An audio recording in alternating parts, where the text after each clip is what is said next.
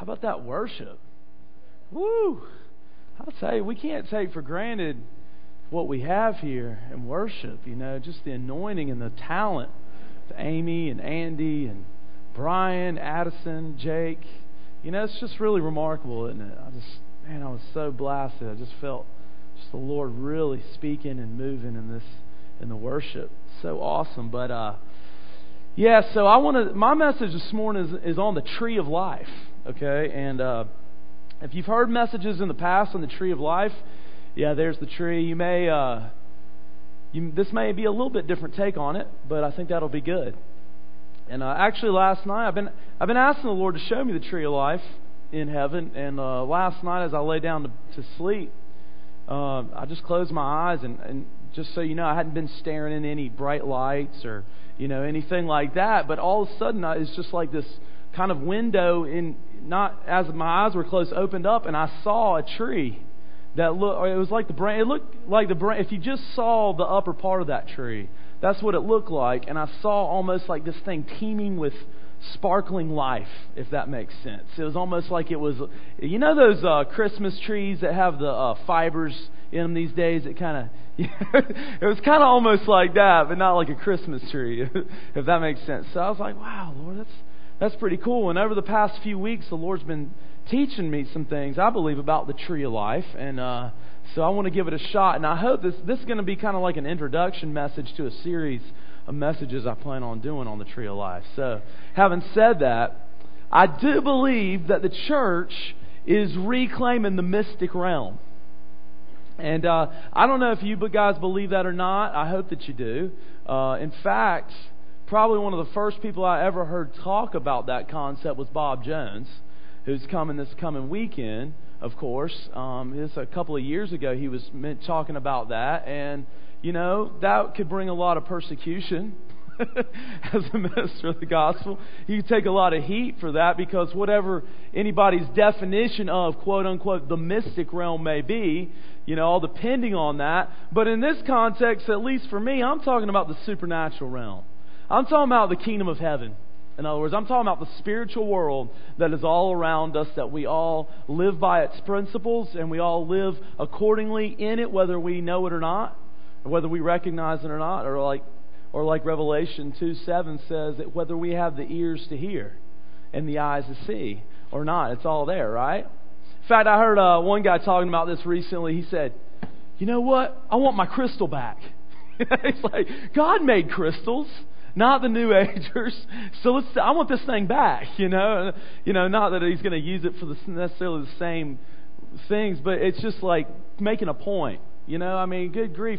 You mentioned this the other day, Byron, about the rainbow. You know, a few years ago, I remember uh, when I was a kid, my mom happened to be on this kind of bandwagon of kind of anti-rainbow because it stood for New Age things and stuff. And it's like, for goodness sakes, man, the, the rainbow's ours. I want my rainbow back, you know? I mean, come on, let's reclaim these. In fact, if you happen to be from the mountain counties, I particular, I think this is particularly important in the mountain counties. Why? Well, because Asheville and Boone are such epicenters for that type of New Age spirituality and Wicca and all that.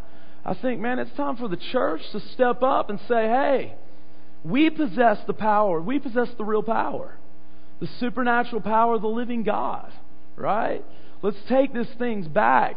And I think when the church in, in those communities begins to do that, they're going to start walking in a new power and, re- and, uh, and a new authority and displacing some of those strongholds that exist there. So instead of playing defense against the principalities and powers, in other words, the church going on offense.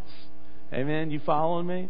So I say all that just to preface uh, what I want to share with you on the tree of life. And uh, I'm really excited about this because I think it's really going to help you. Um, now, so I want to basically touch on five key things here. Number one, what, what is it? What is the tree of life as a background? Where is it? Who can access it? How do you access it? And what are the benefits of it? Okay, fair enough. Real practical. Real practical insights. Yet I think some real spiritual uh, revelation as well that God wants to, to, to convey to us this morning. Now, uh, you know, just to set a foundation for this, for the past two and a half years, the Lord's been showing us a lot about the river, right? A lot of, a lot of river talk. There's a lot of, lot of stuff out there about the river, you know. And uh, uh, I hadn't seen that much about the tree, but there's a lot out there about the river. And uh, just to summarize, in Genesis two, the Bible teaches there was a river. Actually, there were four rivers, or one river with four heads, or four channels, four outlets uh, flowing out of the Garden of Eden, right? Today, how many are left there? Anybody know? Yeah, there's two. Tigris and Euphrates over in Mesopotamia actually flow through Baghdad, through Iraq, or one goes through Baghdad. Probably the Garden of Eden was in modern-day Kuwait, southern uh, Iraq, something like that. So, Genesis twenty-two, which we'll get to in a minute, Genesis twenty-two tells us that there is a river in heaven, okay, you follow me, a spiritual river in heaven that flows from the throne of God. So what I believe the Bible teaches us is that originally God manifested that what was spiritually in heaven in paradise on earth. It even calls the Garden of Eden paradise. So for at one time, that was physically manifested, a river there. Well, what happened? Why isn't it still there? Well, of course, because of Adam's sin. Adam's sin brought a distortion, brought a cor- corruption into the creation, including... It, in, many times I think we think of that just in terms of human nature, but no, all that we see out here in the physical creation was corrupted by sin. Had a devastating effect, so much so that by the time of Noah, God destroyed it all. And so I believe that there were, you know how after Adam and Eve were expelled from the garden, God posted angels with flaming swords to guard the entrance so that no human could return to it? I believe that probably those angels stayed there until Noah. They were still there. They're not necessary today because the flood wiped all that out physically. And the whole environment, really, that we live in completely changed. So, as Byron uh, has taught us recently, and is that today, you know, as Revelation and Ezekiel's vision, he prophesied in Ezekiel forty-seven that the river flows from the throne of God, and through Jesus and the piercing of His side where the water flowed out and the renting of the veil, it kind of released Uh, and, and, well, the open heaven, but also the river of God flowing through the earth, right? And so I know that's a tough pill for, for some naturally minded people to swallow, but uh, there's a river that flows through this place and through the earth. How many people have experienced the cleansing streams, the healing streams, the revelatory streams, the prophetic streams? It's a great thing, isn't it? And you don't really realize how real it is until you actually overcome that hurdle of belief in your mind and dare to go there. I, I think that's usually most people's experiences. Okay? It's the river of the Holy Spirit is the bottom line. The river of the Holy Spirit being poured out.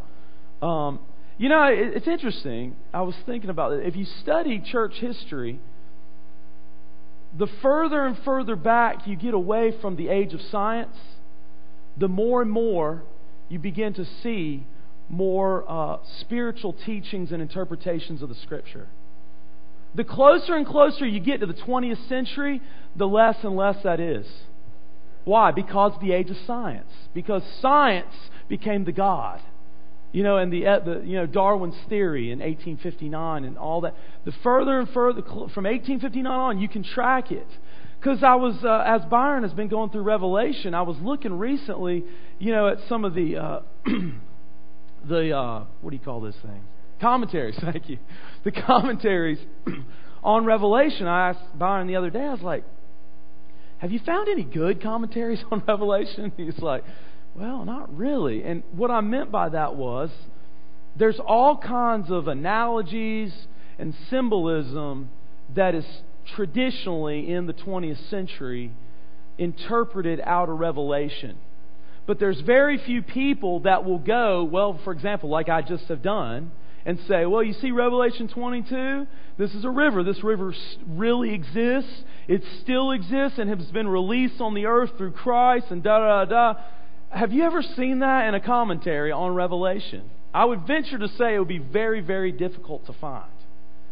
Um, and that's my that's my belief about why that is. So th- again, I believe we're in the process right now, and we are going to and we are reclaiming those mystical concepts, spiritual concepts, to be clear. Um, and, and, and, that, and that it's part of the end of the age. It's part of what God's going to do in the last days in it, with His church beginning to walk in just tremendous power and authority and spiritual insight. And it's so exciting, isn't it? I mean, there's, there's just so much to this. I just love it because our God is so great. It's all about the Trinity. It's all about the Father, Son, and the Holy Spirit. Don't misunderstand me. I'm not trying to send us off on some tangent away from the wor- worship of God, you know? And that's the whole thing about this. And I believe why the church is so, oh, hands off about, ooh, what are you talking about? You know, is because people have made errors in forsaking the fundamental doctrines of the Bible. You know, and taking the mist, what they would call mystical realm, often to whole other interpretations that completely destroys the divinity of Christ, the inerrancy of Scripture. You know, I was reading a, a church actually based in Charlotte, it's all over the world, that, you know, it claims it's non-Trinitarian, the doctrine of the Trinity, all these things. And hey, folks, we ain't going there. You know, because what I'm talking about are things that are found in this book. You know, now I love what Bill Johnson says about the interpretation of Scripture. He says, God never contradicts His Word, but He loves to contradict our understanding of His Word. You know, and so with that in mind, this is a very important key. Okay, are you following me? Now let's get to the tree. Again, the river, God, that's so good. And wow, I was reading Genesis two, and by golly, there's a tree too. Did you know that? So let's take a look at Genesis two nine and... Uh, Start in verse eight. Yeah, go back one. Sorry. The Lord God planted a garden eastward in Eden. This is on the sixth day. It's talking about, and there He put the man whom He had formed. And out of the ground the Lord God made every tree grow that is pleasant to the sight and good for food. The tree of life was also in the midst of the garden, and the tree of the knowledge of good and evil. Now a river went out of Eden to water the garden, and from there it parted and became four river heads. Okay, so point number one, what is it? Well, here we see, as I've already mentioned, the tree of life was, and the tree of the knowledge of good and evil, but I'm going to focus on this one tree. The tree of life was a physical uh, creation in the Garden of Eden. All right, but let's go a little further than that. And actually, if we can skip over to Revelation twenty-two two, or start in verse one, wherever I've got that starting there, uh, Brian. Yeah, Revelation twenty-two.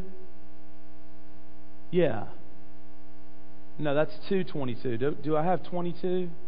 Okay, well, let me just read it to you real quick. This is really important. Okay, this is Revelation twenty-two one. And He showed me a pure river of water of life, clear as crystal, proceeding from the throne of God and of the Lamb. In the middle of its street, and on either side of the river, was the tree of life, which bore twelve fruits, each tree yielding its fruit every month. The leaves of the tree were for the healing of the nations. Okay, so there, this is talking about, He showed me a pure river in the paradise of God.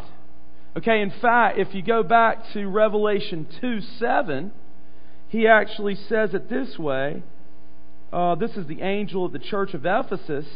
He says, to him who overcomes, I'll give to eat from the tree of life, which is where? In the midst of the paradise of God. So that's very clear. The tree right now is in paradise of God. Well, what's the paradise of God? In heaven. In the heavenly realm.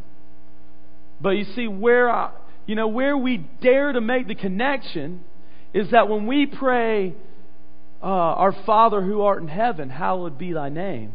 Thy kingdom come, thy will be done on earth, now as it is in heaven. We're daring to believe that we're actually praying kingdom of heaven, whatever exists in heaven, be made manifest now on the earth. Does that mean physically manifest? No. It means spiritually manifest. It means everything. If we are made up, if we're spirit beings primarily, because God is spirit and we were created in the image of our Father, then whatever is accessible spiritually, only as a Christian, only as a born-again spirit Christian, can we access these things spiritually. Okay, you follow me so far? So that's kind of a foundation for where, what it is. And uh, let's also look at Ezekiel forty-seven twelve. This is the, uh, the the vision of the river that we've we've uh, taught a lot on and heard a lot about. Just to bring you up to speed here, you know, from one to twelve, Ezekiel is taken and he sees this river flowing from the temple, and from the temple, uh, which, you know, today, who's the temple? We are the temple, right? So from the temple, the river's flowing, and then it raises first ankle high, then knee deep, then waist deep, then so high that you have to swim in it. And another interesting thing about the river, too, is it's teeming with life. It says, uh, uh, uh, somebody had a vision recently of a big salmon. Was that you, Brian? Were you, somebody was telling me about this. That'll be awesome. Anyway, they were they had a dream or something. Anyway, and I was like, oh, well, that's that's the uh, Ezekiel's vision. In other words, it's denoting that there's just tons and tons of healthy, pure water that's teeming with uh, vigorous life in it. Okay, so that's where we're at. Now, along the bank of the river, on this side and that, will grow all kinds of trees used for food. Their leaves will not wither, and their fruit will not fail. They will bear fruit every month, because their water flows from the sanctuary. Their fruit will be for food, and their leaves for medicine. Okay, we'll come back to that in a minute. Hey, Byron, will you share your experience on Wednesday night about the river? You know that? Will you just share that real quick? You know what you were saying about this, the height of it and all that? I think that's really important for people to hear if they hadn't heard that. Well, I'm not sure what he's looking for. I'll tell you what happened to me. We were, I was just soaking, and I started having this experience where I was in the river. I was seeing it, and I realized the river was bigger than I'd ever seen it before. Okay, it was huge. I mean, I couldn't, I, was, I couldn't see to the other side of it. I couldn't see, see the uh, other bank of it. It was so huge. And as I was doing that, uh, Amy, uh, you know, I was having this experience, and Amy started singing out of Ezekiel forty-seven. Okay, mm-hmm. I was thinking, she's singing what I'm seeing. She, because she went through it, you know, the ankle, you know, go fifteen hundred feet, the knees, and fifteen hundred more feet that waist. So, was that what you want me to share? Yeah, yeah. Just so, like you, yeah, what you were saying about how the size of it. Yeah, like you were just blown away by. Yeah, how I mean, it's huge. It I mean, and so I felt like that was one of the first time I had ever really had a, a experience where I saw this river being that massive and that big. I've never seen it like that. And I believe that's a prophetic sign that God is wanting to release to us, you know, the greater the greater height, length, breadth, and depth of this river. River of love, river of peace, whatever, you know, whatever aspect, that God's really starting to release that now. Because we need more of it now. More than ever. More than ever. Was that? Yeah, that's good. So, you know, a few months ago, the Lord was really speaking to me about how He wanted to use particularly River Life Fellowship to reach those out there in our community and our world ensnared with the lie of New Age spirituality and even Wicca and all that kind of stuff. Because I don't know if you're informed about this, but it's a massive, a massive movement. I mean, it has been for years. And some of you have come out of that type of a movement. And just to uh, give you a specific example, I have a friend who, after who gr- after growing up in the church, uh, kind of, you know, walked away from that early on in college. Uh, went to Asheville to college and got ensnared in all kinds of Wicca stuff and all sorts of things. And uh, two years ago, I, I met with my friend, and he was so far off on just that stuff that I would try to speak truth to him, and it was like, it was like it was just complete stoppers in his ears. He couldn't hear it at all. But what I began to relay to him on a commonality of, uh, well, in in light of like um, heavenly experiences, you know, with Paul's heavenly encounter, First Corinthians twelve, I think, or is it Second Corinthians twelve? Uh, that type of thing. I began to talk about these heavenly experiences that people have been have been having, and I put it in the language like out-of-body experiences because I knew he could kind of relate to that. Well, I, the only thing I can figure out is because I began to talk to him about the spirit world. Somehow it, it caught him in such a way that about six months ago, he he wanted to have lunch, and we got together. And the next thing I knew, he had not only kind of walked away from that, but because of an intense demonic encounter that was he was having regularly, okay, as we know, you get tripped up in that stuff, that'll begin to happen. Uh, he was beginning to search out a way out of that, basically, so to speak. And today, I mean, he's got some ways to go, but he is he is basically he's calling him, you know, he's uh, confessing uh, the Lord and and moving towards these things, realizing that even in his growing up in the church, maybe he didn't quite understand how real God's spirit world was. And because he was by nat- naturally a really prophetic person, he kind of honestly, he kind of saw and heard things that just most people don't, let's be honest. And was kind of weird, even in high school, he was kind of ostracized just because he was a little different, you know. And because the church didn't really have an explanation for that, he found somebody that did have an explanation. And guess what? It's very real. And they know what they're talking about. Unfortunately, it's distorted truth and it's perverted. And, it, and the devil comes to steal, kill, and destroy you. And that's the path he's been down for the last three years. But now he's realized, oh, there's a, a different way. There's a path that leads to life. And then not only that, but he called me the other day. He goes, hey, I just met this girl who's having such intense demonic experiences. These demons are actually burning her physically. And so he sits down and has coffee with this girl and begins to tell her about, you know, our church and begins to give her hope in Jesus. And he was saying, now this girl grew up, was taught paganism. So she has always hated and despised anything remotely Christian, okay? But now, how many people, how many, if you're desperate enough, you'll do anything. Okay, so this person, this girl is so desperate that now she is considering coming and sitting down and talking with one of the pastors here, you know, and, and maybe get having somebody pray for her. So you see, I'm really excited about this because I believe that God really has a heart for delivering these, these people out of this bondages and out of this darkness. All right, so back to the tree. So we've I've talked about what it, it is. I've talked about where it is. Now let's talk about who can access it. Well, this really goes back to Revelation two seven, and obviously born-again believers can access it, but specifically those who, who have an ear to hear.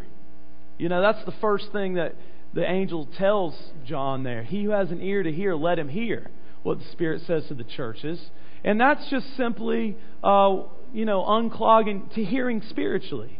You know, daring to hear spiritually. And then to him who overcomes, I will give to eat from the tree of life, which is in the midst of the paradise of God. Now, traditionally, this would be interpreted to he who overcomes. Well, what does that mean? Well, he who endures to the end of their life and then passes on into the eternal life in heaven, and that's certainly a valid interpretation. But my submission to you is there is also a, a, a present, inter, a present uh, application and a future application, as often happens in Scripture with prophecy, and this being a prophetic book. And the future one is that interpretation. But there's also an overcoming, a pressing through over the carnal world, over the flesh, because, you know, we're born again by the Spirit, but overcoming the carnal nature can be an ongoing battle. How many people can relate with that? Can confess to that. As we overcome those things, and I'll be honest with you, I've got a ways to go, but it's through grace. I'm not feeling beat down by that. I'm just saying, Lord, I, I got a long ways to go. I'm just hitting the tip of the iceberg. As we begin to overcome more and more, the tree of life becomes more and more accessible. Now, it'll be really easy once you're delivered from the carnal completely, you know. But uh, and that'll be great, but I'm not quite ready to go there yet. You know what I mean? How do you access it? And this is this is really something that uh, is somebody ready to go there? I, I heard a little rumbling over there. All right, now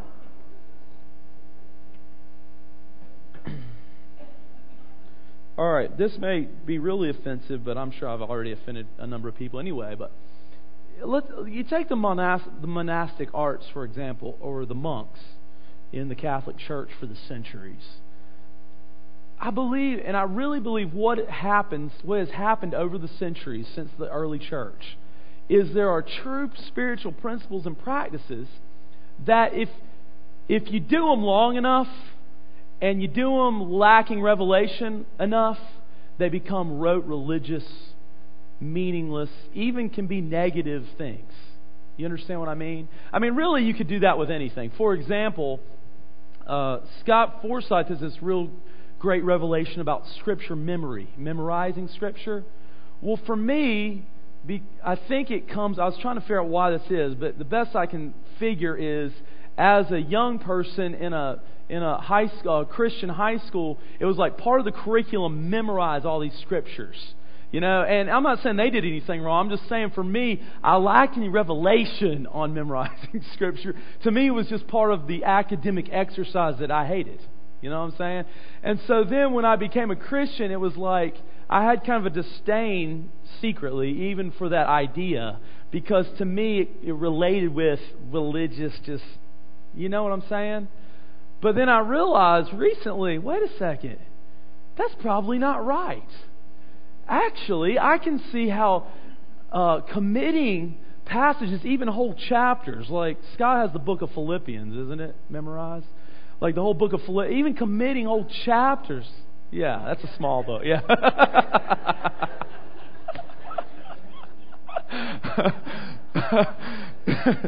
I dare you to memorize like Revelation or something, you know. Um, you know, even committing though that, I mean, how uh, much more powerful would it make meditation be? You know what I'm saying? So anyway, getting into that just a bit, I know I was reading something I'd read a billion times but had never really gotten this, and that is Psalm one, one through three. And you guys probably know this well. Uh, starting in verse one, blessed is the man who walks not in the counsel of the ungodly, nor stands in the path of sinners, nor sits in the seat of the scornful. But his delight is in the law of the Lord, and in his law he does what? He meditates day and night. And look what he's going to be like. He shall be like a tree planted by what? The rivers of water that brings forth its fruit in its season. Now, here's really interesting. When you look into the Hebrew word meditate there used in Psalm one two, it is the word in Hebrew hagah, H A G A H. And it means this, to reflect, to moan, to mutter, to ponder, to make quiet sounds such as sighing. I told my wife, I was like, oh, that's what we're doing. We're meditating. I mean, you know, if you've experienced or at least observed people, for example, whoa, you know, or just kind of this, it's just something you're feeling and you're verbalizing it coming from your belly. That's it right there. Hagah. It's in the Hebrew word right there in the definition. Uh, let me get, keep going here. Hagah, or to meditate or contemplate something as one repeats the words. Hagah represents something quite unlike the English meditation, which may be a mental exercise only. In Hebrew thought, to meditate upon the Scriptures is to quietly repeat them in a soft, droning sound while utterly abandoning outside distractions. From this tradition comes a specialized type of Jewish prayer called davening, D A V E N I N G. That is, reciting texts, praying intense prayers, or getting lost in communion with God while doing the Lou Engle, while, while bowing or rocking back and forth. Evidently, this dynamic form of meditational prayer goes back to David's time. Now, I'm not submitting to you that we all grow little ringlets, you know, and rock back and forth with a scroll in our hand. That's not what I'm submitting to you at all, because honestly, I think those types of descriptions comes from, like, for example, Two years ago, if you were to come in here with a piece of paper and try to, in words and in writing, describe what the Holy Ghost is doing with somebody on a floor or something like that, you might come up with some some uh, similar description in terms of this is what soaking is. So I don't think, you know, I don't want to confine meditation to only the repetition of Scripture in a droning tone. Are you following me? But at the same time, Uh, in in our practice, we've seen the benefit of contemplative prayer, which is one type of meditation in which, usually in a reclined or relaxed position, you focus your mind upon the greatness of God, and God begins to do things. You know, you, it's not that you, you don't empty your mind as the transcendental movement would teach, but you focus your mind just simply upon the Father and the greatness of who He is. And when you do that, interestingly enough, things begin to happen, like pictures and what we would refer to as visions, which are really kind of mental pictures usually. In some situations with some people, they can appear physically. But, you know, all these. So that's kind of our definition for soaking. And I'm not an expert on the different forms of meditation, and I'm sure there's a traditional name for this particular type. But another type of meditation would be the reciting of Scripture. I would even submit either out loud, or I believe certainly you can say these Scriptures in your mind over and over. David said, I do this day and night. Day and night. Day and night. I was thinking of this example. Wouldn't you love, Byron, to memorize John chapter fourteen through sixteen? I mean... How many people think Byron should do that? Yeah, I, yeah. See, everybody thinks, she, especially the Fortunes, the whole family raised their hand by there. I just think that John fourteen through sixteen is so powerful. Let me just give you this excerpt. It's actually John fifteen fifteen. Check this out. No longer do I call you servants, for a servant does not know what his master is doing, but I have called you friends. For all things that I heard from my Father, I have made known to you. No longer do I call you servant, but I've called you friends. No longer do I call you servant, but I've called you a friend. No longer a servant, Eric, but a friend. No longer a servant, Paul, but a friend. No longer a servant, J R, but a friend. No longer a servant, Kim, but a friend. I have called you friends. I've called you a friend. No longer are you a servant, Matthew, but you're a friend. Something goes deep in my spirit as that recitation begins to take place. But I have called you a friend, for all things that I heard from my Father, I've made known to you. Well, think about that. For all things I've made known to my Father, I've made known to you. For all things I've made known to my Father. My Father, what is it? I'm not. For all things I heard from my Father, I've made known to you. All the things, Jesus, that you heard from Daddy, you make known to me. All things you've heard from the Father, you've now made it known to me. All the things. Okay, I'm just giving an example. You see, I really believe that there's there's a form of that meditation that really. Okay, why? Not so we can look cool or you can do it in public. No, because heavenly realms become more accessible. And what I want to submit to you is possibly even here in Psalm one three, the tree of life. The tree of life. We're partaking of its fruit. Okay? Let me go to go back to that Psalm uh, Psalm chapter one there, and I'll finish up here real quickly. Yeah, he shall be like a tree. Okay, go back to verse two. But his delight is on the, in the law of the Lord, and in his law he meditates, hagah, day and night, night and day. All right, go on to the next verse. He shall be like a tree planted by the rivers of water, that brings forth its fruit in its season, whose leaf also shall not wither, and whatever he does shall prosper. Now, I know the traditional interpretation of this, and that's very valid as far as uh, phys- you know, prosp- uh, or uh, uh, just stability in your Christian walk, so on and so forth. But I do not believe it's merely a coincidence that through uh, contemplating the ways of God, the laws of God, the principles of God, that David uses the same analogy as in Ezekiel's vision. And the same analogy of the tree used in John's revelation of Jesus Christ. You understand what I'm saying? It's not an accident. Why? Because in his meditation, he saw heaven. And he said, oh, I see what it is. As I'm doing this, it's like, well, Ephesians two. I'm seated with Christ in heavenly places. I see there that I am that tree. Now, this is a whole nother message, but Christ is the tree of life.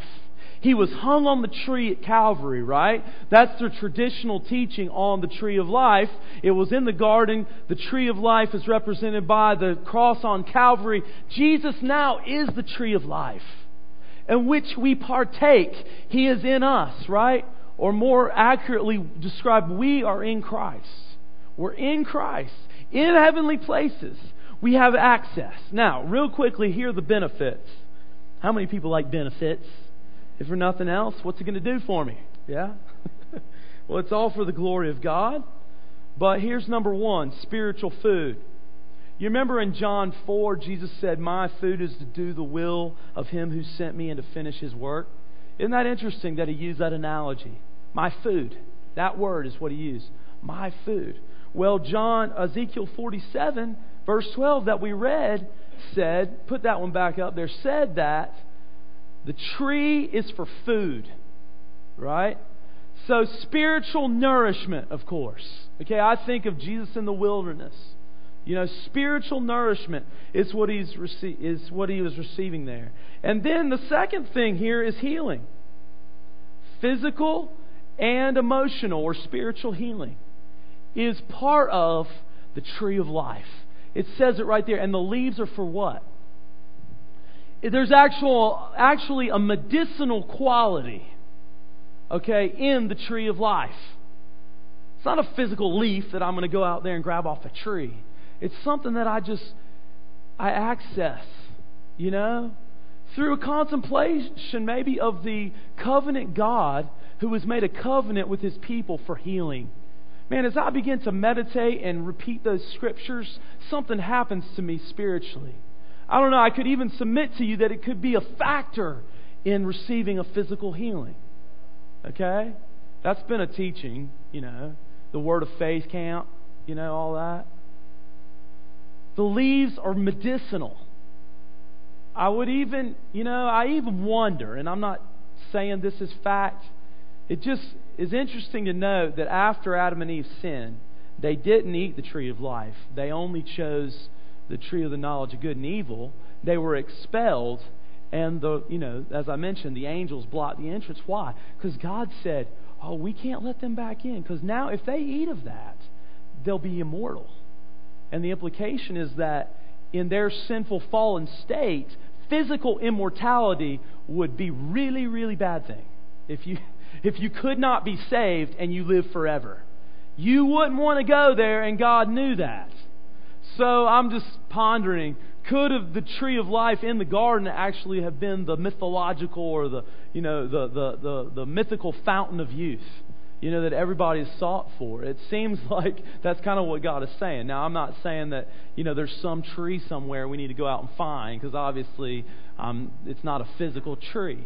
But I'm just pointing out that there are healing properties as we access the tree of life. All right, last, Proverbs lists four things in its uh, in its wisdom that the tree of life um, offers, and I want to just shoot through these real quick. Proverbs three eighteen. She in this passage is wisdom. Wisdom is a tree of life to those who take hold of her. All right, go on to the next one. Proverbs eleven thirty. A talebearer. Oh, that should be eleven thirty. Not eleven thirteen, but I'll just grab that real quick. I don't think talebearing is on the tree of life there. eleven thirty says, the fruit of the righteous is a tree of life. The fruit of the righteous. All right, look at Proverbs thirteen twelve. Hope deferred makes the heart sick, But when the desire comes, it's a tree of life. Okay, and then the last one, Proverbs fifteen four, a wholesome tongue, we've heard about the tongue recently, is what? A tree of life, but perverseness in it breaks the spirit. Okay, so what I want to submit to you is it can work in both ways.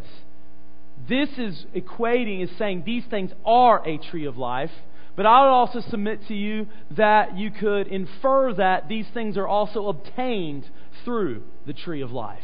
In other words, access of the tree of, not, of life, Jesus Himself, in heaven, in the spiritual realm, brings wisdom, brings true fulfillment in your life, or the desire fulfilled, brings good spiritual fruit, Galatians five twenty-two, the fruit of the Spirit, and it brings the ability, the self-control to speak life-giving words. How many people want that? It, in some uh, translations, it's actually healing words. I'm going to speak a healing word into your soul. I'm going to speak a healing word into your spirit. Where does that come from? Well, garbage in, garbage out, maybe. I don't know. As we meditate upon the real living principles of God's Word, those things will begin to just flow out of our mouths and affect the atmosphere. Amen?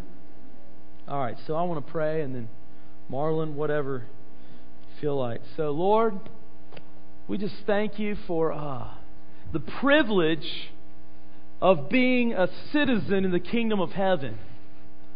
Lord, it is it is just so awesome, Father, to be called a friend and not not a servant, not just a servant, but that You have revealed, Lord, to us everything You heard the Father say. It's been revealed to You, and, and You've revealed it to us. And Lord, I just pray this morning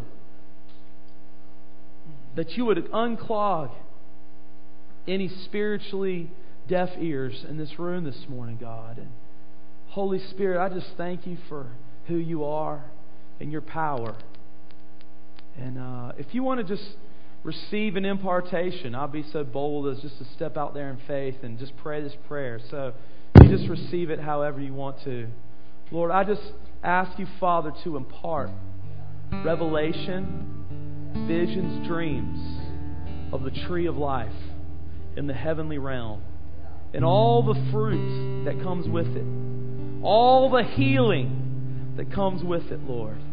Lord, impart it today into Your people, Lord, that we might truly walk in everything You've called us to walk in. In Your name, amen.